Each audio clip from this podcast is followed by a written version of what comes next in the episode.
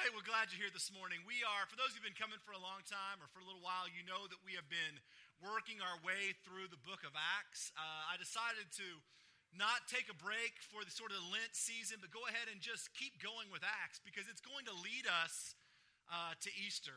And I think it's a perfect kind of lead up to uh, where we're going to go uh, for Easter Sunday and things. So uh, we're just on that trajectory, and we are into week 21, and we're about a third of the way through the book, and we've reached this really kind of critical point. And from this point on, from this Sunday on, history is going to speed up very quickly. So we spent quite a bit of time in Luke's account in the book of Acts of getting to the place where the Apostle Paul meets Jesus. And once Paul meets Jesus, things are going to unwind pretty quickly historically. And so for the past few weeks, we've been experiencing this lead up to this incredible moment that Saul, Paul, has when he surrenders his life um, to Christ. So, what we've known thus far is that a uh, kind of a, a, massive persecution has broken out against the church, and it began with the, the stoning of Stephen. Uh, persecution broke out, and they scattered the believers all over Judea and Samaria. And this young, sort of incredibly educated up and comer named Saul, who we also know as Paul, began to take the reins of this kind of persecution movement. And his desire was to basically arrest and have killed all of these people that called themselves followers of Christ because these Christians threatened the very way of life of the religious leaders of which Paul was a part. One of the up and coming Pharisees, kind of in line for some of the highest positions. And so he gets a letter from the chief priests, and he is going to go all over the countryside right, arresting these believers, basically have them put in jail, put on trial for their life, and then most of them would be executed. And so he is on this guided mission, his own guided mission to go and arrest all these believers. And what we saw the past couple of weeks as we explored this story was that as Paul was on his way to Damascus, which is a really uh, sort of central place to begin this sort of movement of eradicating Christians because Damascus was a cultural hub. A lot of caravans went from there all the way up north to Persia. And so the gospel infiltrated Damascus. It was going to spread all over the known world. And so Paul began by going, you know what, I'm going to start in Damascus. And if I eradicate Christianity there, then we can contain it, basically. And so he's on his way with a letter from the high priest and this sort of armed guards that went with him to seize and arrest these Christians. And he's walking down the road, and as we saw a few weeks ago, this incredible, brilliant light shone all around him. He fell to the ground, and then Jesus speaks to him out of that light and says, Saul, why are you persecuting me? And Saul's response is, Lord, who are you? And, and out of that, we see Jesus say, It's Jesus whom you are persecuting. And, and Saul's blinded, and he gets up and he's led by the hand into Damascus. And for three days, he sits there blind, and he doesn't eat or drink anything. And then last week, we picked up where God spoke to this guy by the name of Ananias, a believer who was there in, in Damascus, and said, Ananias, I've got something I want you to do. I want you to go to Saul, right, who is waiting in this house of this guy named Judas down on Straight Street, and I want you to go down to him and I want you to restore his sight.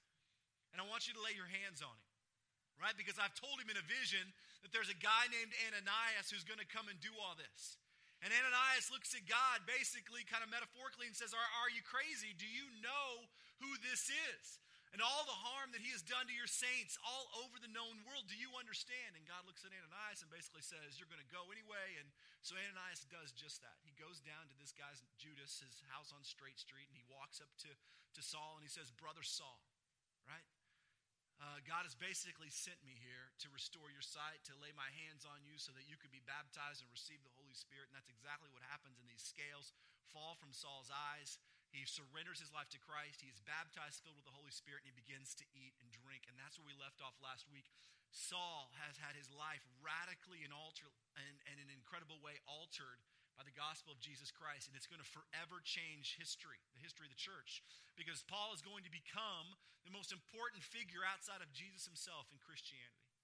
So, from this point on, from that point where Ananias lays his hands on Saul, and Saul takes his own ministry into his hands, his own account into his hands, uh, things change. And so the book of Acts is actually going to progress with that. Well, we're going to look at the first few days and actually years of uh, Saul's life, or now I guess we'll start referring to him as Paul, even though the name is, is exactly the same, uh, as his movement progresses to take the gospel to the known world. So if you've got your Bible, let's flip over to Acts chapter 9.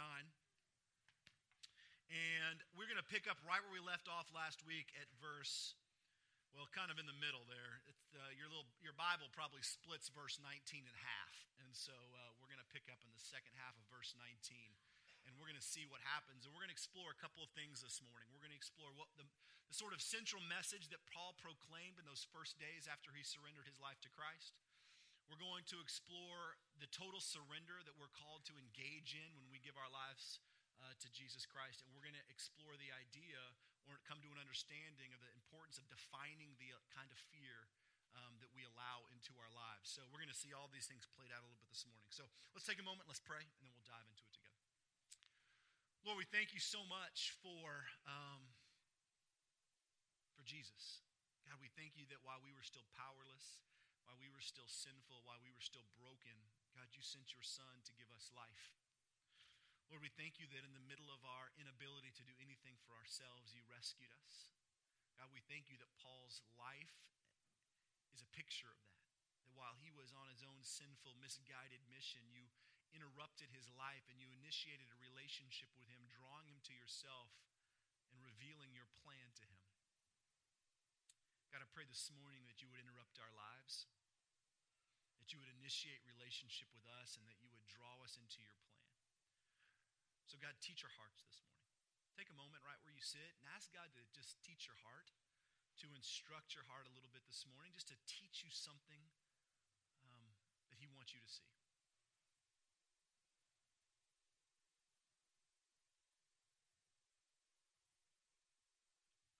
Pray for someone beside you, in front of you, behind you, even if you don't know their name. We do this each week. It's just a reminder to be in the habit of praying for other people. Pray that God would move in someone this morning.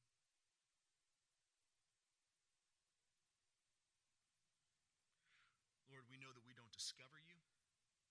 God, we don't come to know you. You reveal yourself to us. And so, God, this morning we ask that you would reveal yourself to us through your word. We know that an encounter with your word is an encounter with you. You tell us that it is living and active. God, that it is breathed most literally by you. And so, God, we pray that you would teach us and that we would take our time in your word seriously this morning.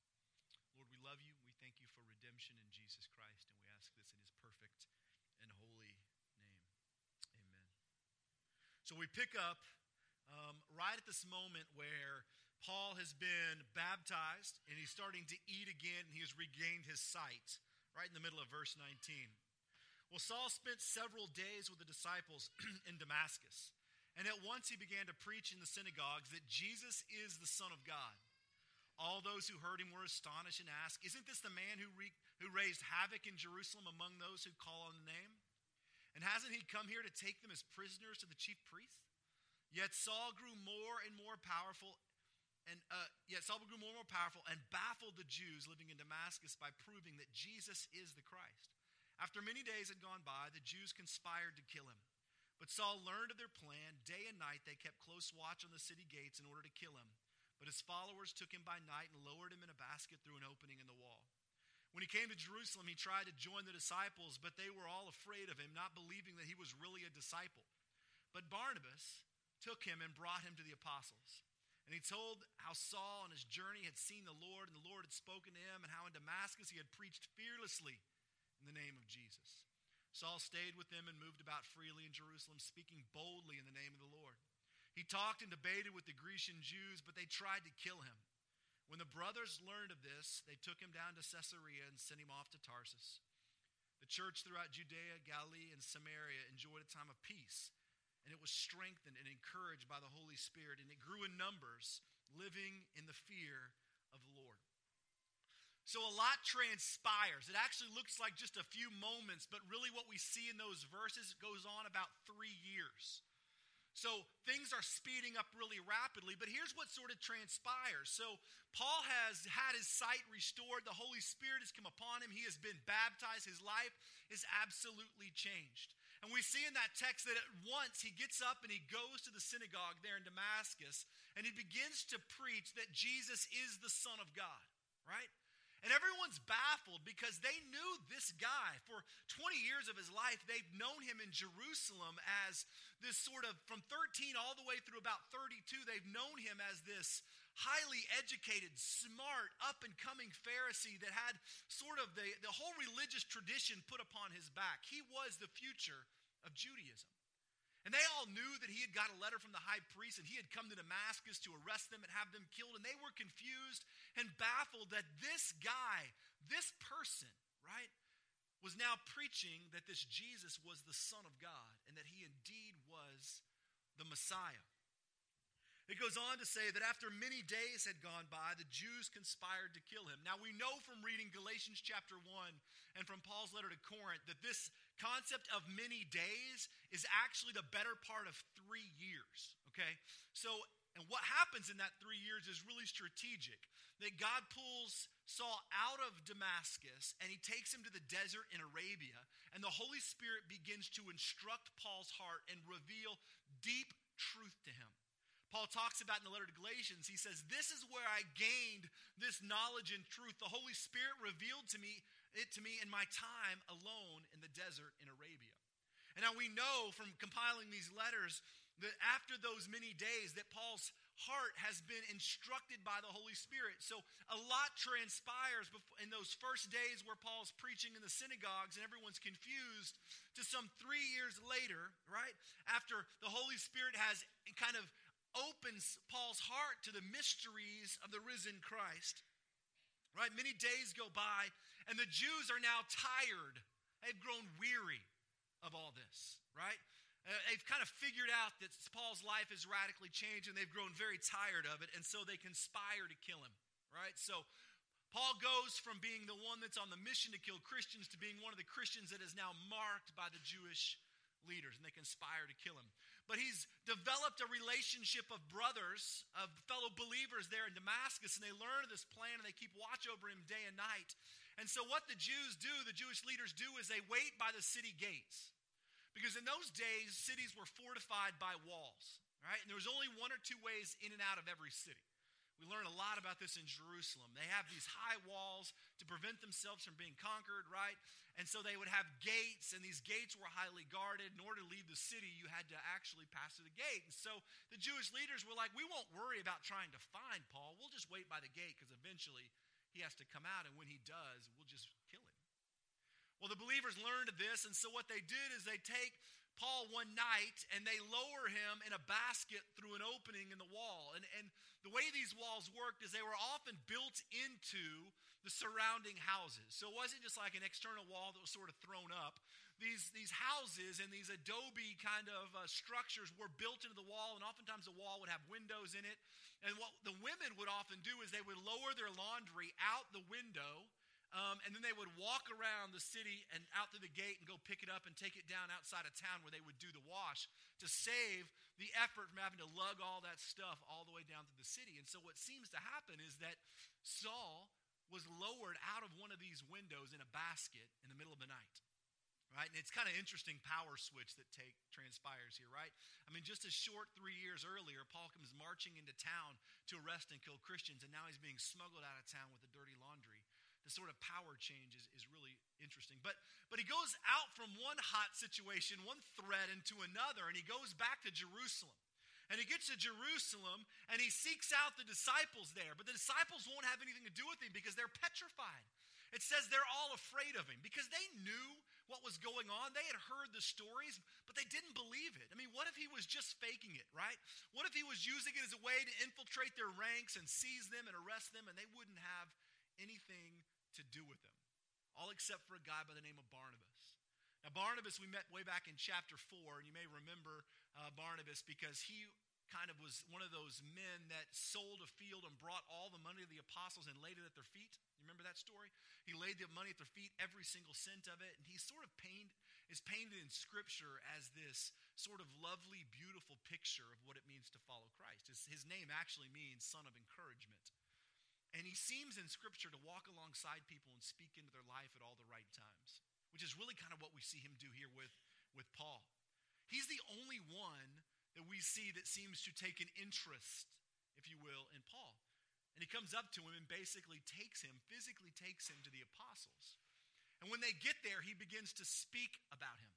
He begins to tell the apostles that this indeed is the man but Jesus showed up in the middle of his life on the road to Damascus and changed his life. And he talked about how Paul had preached fearlessly, right, in the synagogues in Damascus. And the apostles hear Barnabas's testimony. They hear Barnabas defending this person, and they believe him.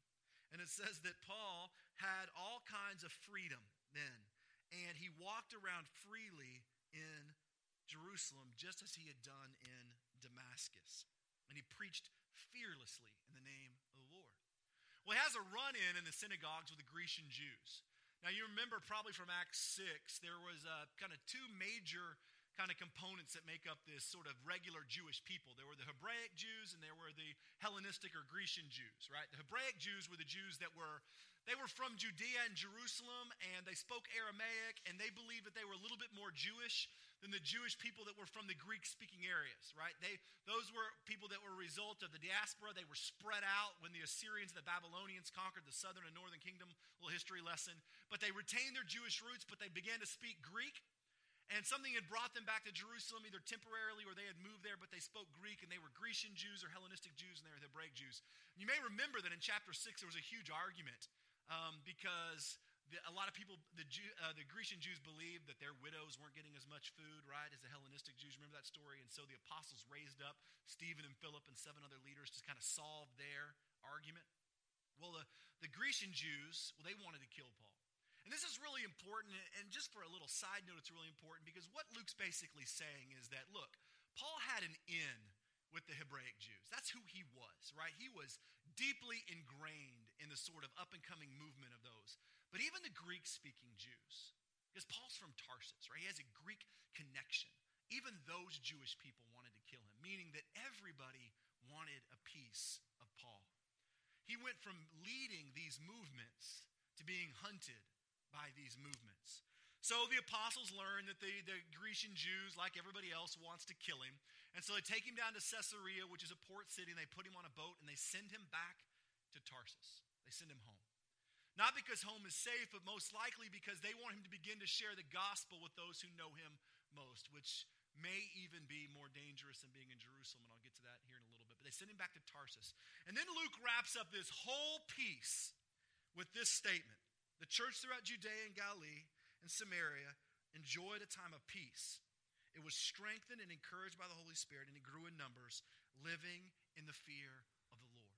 So Saul goes on to Tarsus, and the church enjoys these moments of growth and peace, sort of bringing this first sweeping movement of persecution somewhat to an end. And it's going to pick up again, and we're going to see it happen very rapidly. But for a moment here, the church experiences this incredible peace and growth, and they're living in fear of the Lord. So, as you can probably guess, there's a ton of things that are going on here. This passage covers a three plus year span in history, and there's a lot that's happening. And so, I, I want to draw your attention just to a couple of things. The first thing I want to talk about a little bit is, is the sort of radical transformation, the message that Paul preached in those first formative days of his life, because it's incredibly important and deeply important theologically for the history of the church. Right? And then I want to talk about the sort of total life surrender that we see happening in, in Paul and, and how fear plays a role in our life and how important it is for us to define those fears. So, with all that is happening, we see Saul's life captured, literally captured, right, by Jesus. And immediately, before Saul goes out and spends three years in the desert in Arabia, he begins to preach in the synagogues in Damascus. And this is really interesting because what is it that Saul's preaching? What is it that Paul is engaging in? Because he hasn't spent 24 hours a day, three years in a row with Jesus. In fact, the only encounter we ever see Paul having with Jesus up until this point is that moment on the road in Damascus where Jesus knocks him down, literally blinds him, and tells him to quit persecuting him. And we know that, that Paul's only interaction with the other believers were the few short days he was there in Damascus with Ananias and the others when they laid hands on him and restored his sight and baptized him. So, what is it that Paul begins to preach? Well, it's really important because it formulates a deep and important theological truth that is going to carry us all the way through 21st century Christianity. We see it played out in two places. So, the first thing that we see is when Saul goes to the temple in Damascus, he begins to preach that Jesus is the Son of God. Now, interestingly enough, and most of us kind of wouldn't believe this unless I told you, that the term Son of God, this is the only time it's used here in the entire 28 chapters of the book of Acts. It's the only time. The term Son of God is actually used a ton in the Old Testament, and it refers to two things. Oftentimes it refers to Israel, right? It refers to the coming Messiah. Well, this term Son of God has a lot of weight theologically when you use it with the Old Testament. I'm not going to kind of delve too much into that, but I want you to understand what it's getting at. When you couple it with what comes out of 22, that this Jesus was indeed the Messiah, that he was the Son of God, Paul is making a very important theological distinction that is going to carry itself deeply into the fourth century, into the Council of Nicaea, where the Nicene Creed comes out of, and all the way up into the 21st century. And that is this Paul is essentially saying that Jesus, as the Son of God, as the Messiah, is actually God. Now, it's important to understand this, and for those of us that have the full canon of Scripture and maybe been raised in church, identifying Jesus as God, very essence God, very nature God, is not maybe not that big a leap for you. But you've got to imagine being a first century Jewish person, hearing this truth proclaimed that Jesus, the person, the one that was crucified, not only was the Messiah the Old Testament had talked about, but was the Son of God and therefore in very nature God himself. The fourth, in the fourth century, the Council of Nicaea wrote the Nicene Creed to basically push back against the heresy that said Jesus was not God. He was not divine. That his nature as a human, right, was not divine. And so the Council of Nicaea came up with the Nicene Creed, which is one of the two creeds that are pretty much adopted by all of Christianity, regardless of denomination, that basically states that Jesus Christ, in all of his nature, is divine. That he and God are one, of one essence and one nature. And it leads us into the idea of the Trinity, that the Father, Son, and the Holy Spirit are in fact God. Now, the reason this is important is because it was blasphemous to the Jews. The Jewish people wanted no part of believing that this person was actually God. Not just some sort of super moral kind of angel sent down from heaven that was a prophet or had a bunch of words, but that Jesus actually was God in the flesh. And it was a huge proclamation.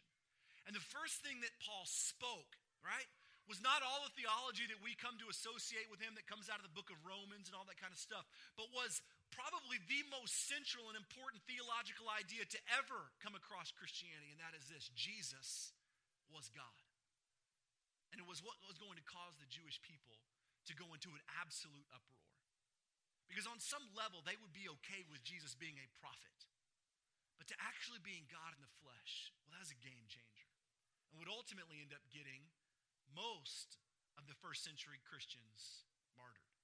So Paul declaring from the onset that by Jesus being the Son of God and being the Messiah, he is essentially claiming and saying that Jesus himself is God.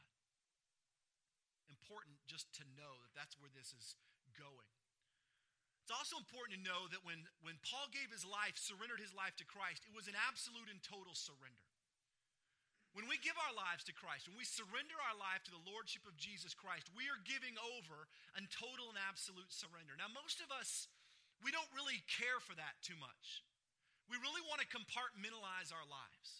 We want to keep the Sunday life or the sort of Jesus' life or whatever, we want to keep that in a separate compartment outside of our personal life or our professional life or, or whatever part of our life is over here, right?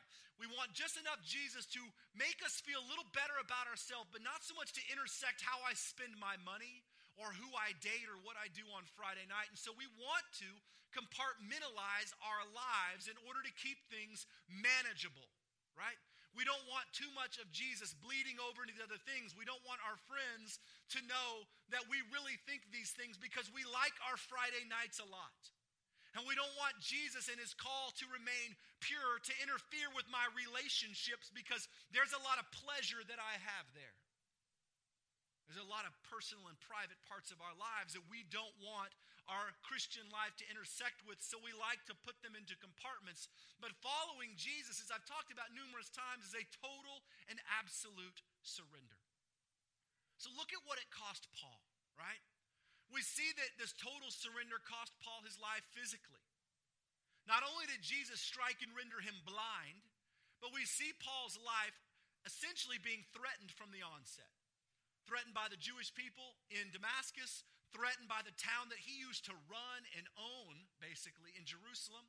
If you continue reading the book of Acts, which you've come to church with us for any period of time, we will get through it. You will see Paul's life threatened, shipwrecked, beaten, flogged, nearly killed multitude of times, and finally, essentially dies in prison. The total surrender to Jesus cost Paul his life physically. It also cost him his life professionally. You remember, he at 13, he was shipped by his father, right, all the way down to Jerusalem to basically go to seminary to study under a guy by the name of Gamaliel, where he would spend 20 years of his life as perhaps the most educated Jewish person in all of Jerusalem, the equivalent of two PhDs. He was up and coming. By the age of 32, he was poised to take over all the leadership of the Jewish hierarchy. He was in line for roles like high priest. He was on a very short list. Day that Jesus intersected Paul's life, he had to give all of it up. Everything that he had worked for, had pushed himself toward, all of that was worthless now because it was contrary to everything that he was learning and coming to know about who Jesus was. Following Jesus cost Paul his entire professional life because Jesus had a different plan for him. See, most of us, we want to compartmentalize our life, right? I don't want my life in Christ to affect my professional life, and so I keep them totally separate. We don't want to engage that that way. It also cost Paul personally. Think about that for just a moment, what Paul was life was like before he met Jesus. He knew everybody. People came to him when they needed things. He was important. He was a huge deal, right? And then three years later, advanced back to his time in Jerusalem. And just for a moment, as Paul walks into the town and he begins to try and connect with the disciples, and they're petrified, right? And then he goes and he goes back to the synagogues and the Jewish people who he knew want to kill him. He's deeply alone. Following Christ cost him all of his personal life, friendships, and everything. And so, what do they do? They stick him on a boat and they send him back to Tarsus. You think that was easy? You think going back home, telling your father that all that you've been raised for for the past 20 years is no longer part of your life? I guarantee you his father would disown him because he was deeply Jewish. Even though he was a Roman citizen, he was deeply Jewish. And I guarantee the rest of his family probably went the same. And can you imagine having to go back home? And maybe some of you have done this and explaining to your family that things have changed. We saw this transpire when we spent time in China. We'd see students that would give their life to Jesus and have to walk back into their own homes and say, Listen, I love you, but everything I've been raised to believe is contrary to this God that I met. And we'd meet students whose family disowned them, kicked them out, took their inheritance, wouldn't have any part of them. Following Jesus cost them everything personally, cost them jobs, it cost them their life.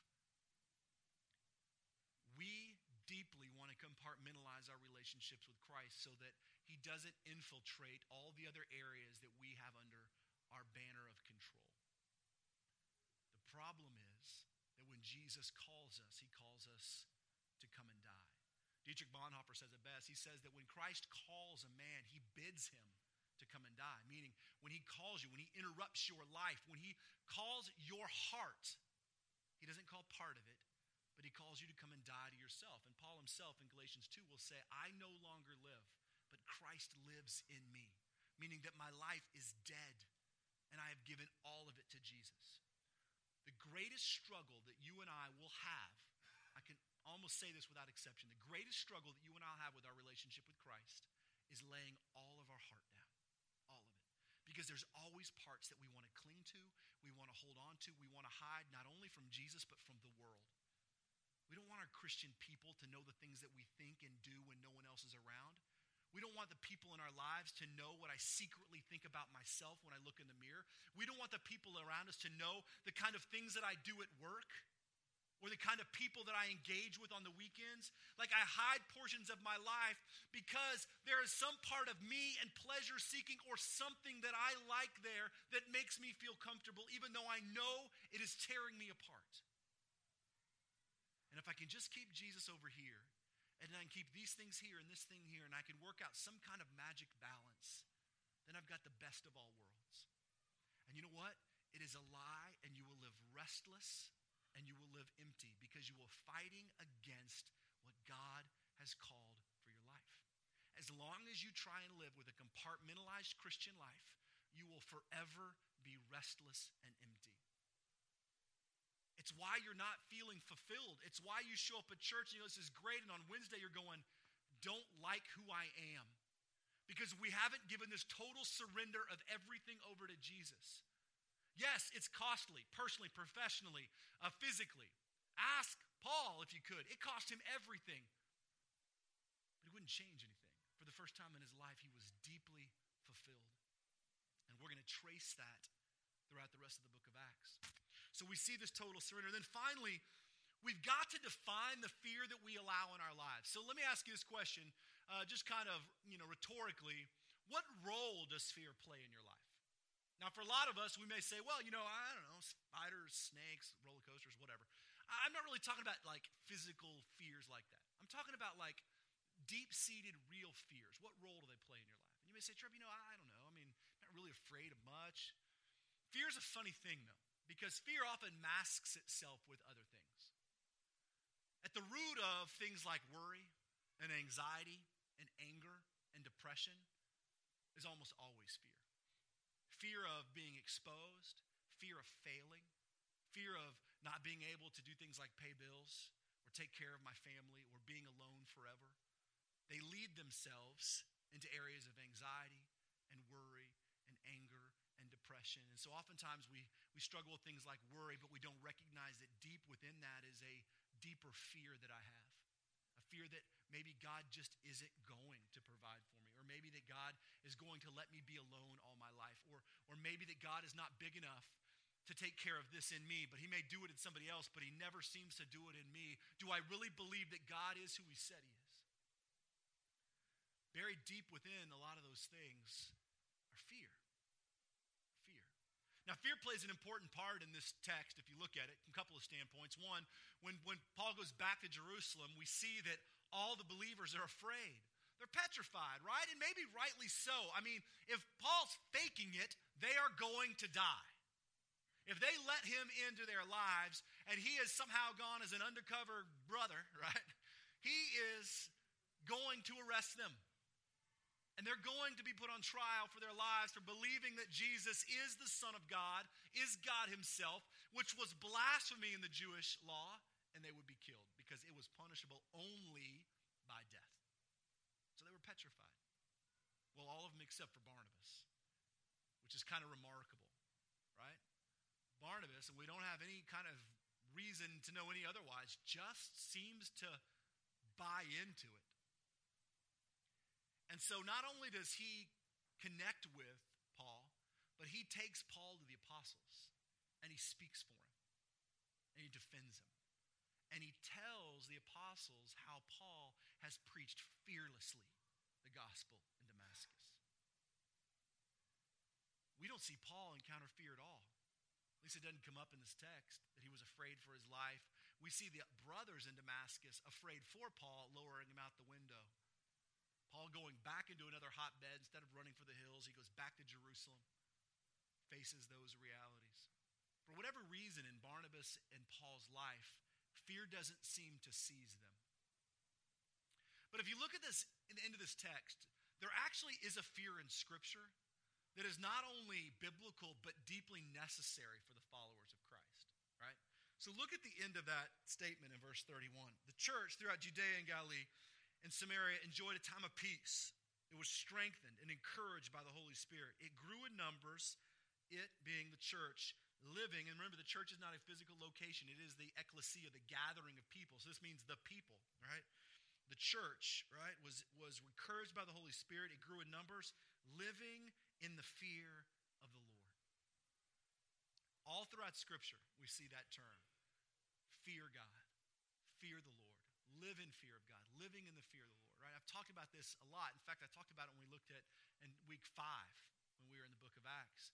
What does it mean to fear God, to literally live in the fear of the Lord. Because we tend to gravitate to the idea that fear is all bad, right? That we should not have a spirit of fear or timidity, but one of power and love and self discipline, as Paul himself tells his disciple Timothy. And that is all true, except there is one fear in Scripture that holds an appropriate place, right? And it's the fear of the Lord. So, what does it really mean to fear the Lord? Well, I think it boils down to two things, right? It boils down to reverence and it boils down to worship. Reverence is an idea in our Christian life that we don't pay a whole lot of attention to. Reverence is the idea that I understand who I am in relation to who God is. So, reverence is the notion that God is holy and majestic and wonderful and powerful and mighty and amazing, and I am sinful and broken. And when I compare those things side by side, I am drawn to a place of reverence, a, a place of unworthiness, a place that says, God, in your infinite amazing glory, I am a sinful disaster. And as I've talked about multiple times, our Western Christian culture does not want to acknowledge that. We want to put ourselves on par with God as our best friend, as our buddy, as our homeboy, as our whatever, a God that just sort of covers me when I cry, but doesn't really care if I'm deeply disobedient or sinful. He's like that buddy that just sort of loves you no matter what. Even when you make mistakes, he's like, you know what? It's okay. It's not the end of the world. It'll be all right. We treat God that way. A God that is not disappointed or broken over our sin and disobedience, but a God that we can approach and that will sort of wrap his arm around us and just kind of love us because he's our best friend and he's never really going to judge us because he's love after all. Reverence is the understanding that disobedience breaks the heart of God because God is holy and just and mighty, and that us in our sinful humanity absolutely deserve God's wrath. And when we realize that truth, reverence becomes a real thing. God, why? Why do you love me? I'm a wretched man. Why do you care for me? Why do you continue to forgive me? And when I disobediently betray you time and time again. It's the kind of reverence where, where John looks at Jesus. John the Baptist looks at Jesus and he says, I am not even worthy to untie your sandals. It's the kind of reverence where Moses has to hide his face because if he looks upon God, he will die. That kind of reverence always leads us to one thing, and it's worship. All through Scripture, we see it happening. When we recognize that reverence, who God is in comparison to who we are, it leads men and women and families to worship. And not just worship on Sunday morning where we make sure we only spend 30 minutes singing so that I can make my lunch reservation, but literally worship that drives my entire life. That every breath I take, I recognize as worship. It's an attitude of my heart that God, I want to glorify you in every moment because I am so undeserving of your love and mercy and grace. And the only response I have is to say, Thank you. I want to bring glory to you. I want to live for you. Reverence leads us to worship. When you look at the idea of fearing God in Scripture, this is what it refers to. So the church, right, was experiencing this incredible time of peace and it was strengthened and encouraged because they were living in reverence and worship to the living God. Things are going to change throughout history. But from the creation of the world to the promise of the second coming of Christ, this is the call of the church. It's the call of the Christ follower to live with the right fear in our life. You have to define which fear you are going to allow into your life. And for some of us, we need to take a stand and say, I will not allow that fear, that anxiety, that worship, that lie to put a root in my life. But instead, the roots I will allow will be one of reverence and worship because, God, I know that as we respond as followers of Christ, we recognize that Jesus is the Son of God, meaning that Jesus himself is God. He rescued me. And that calls me to a total life surrender that leads me to a fear of reverence and worship of the living God. It's why we gather, but it's more than why we gather here, it's why we gather at all. And the challenge becomes to engage in that movement not just for an hour and a half on your Sunday morning or for whatever compartment you decide to put God in, but to knock down those barriers and walls and allow your life to be totally surrendered to the reality of a life that says, God,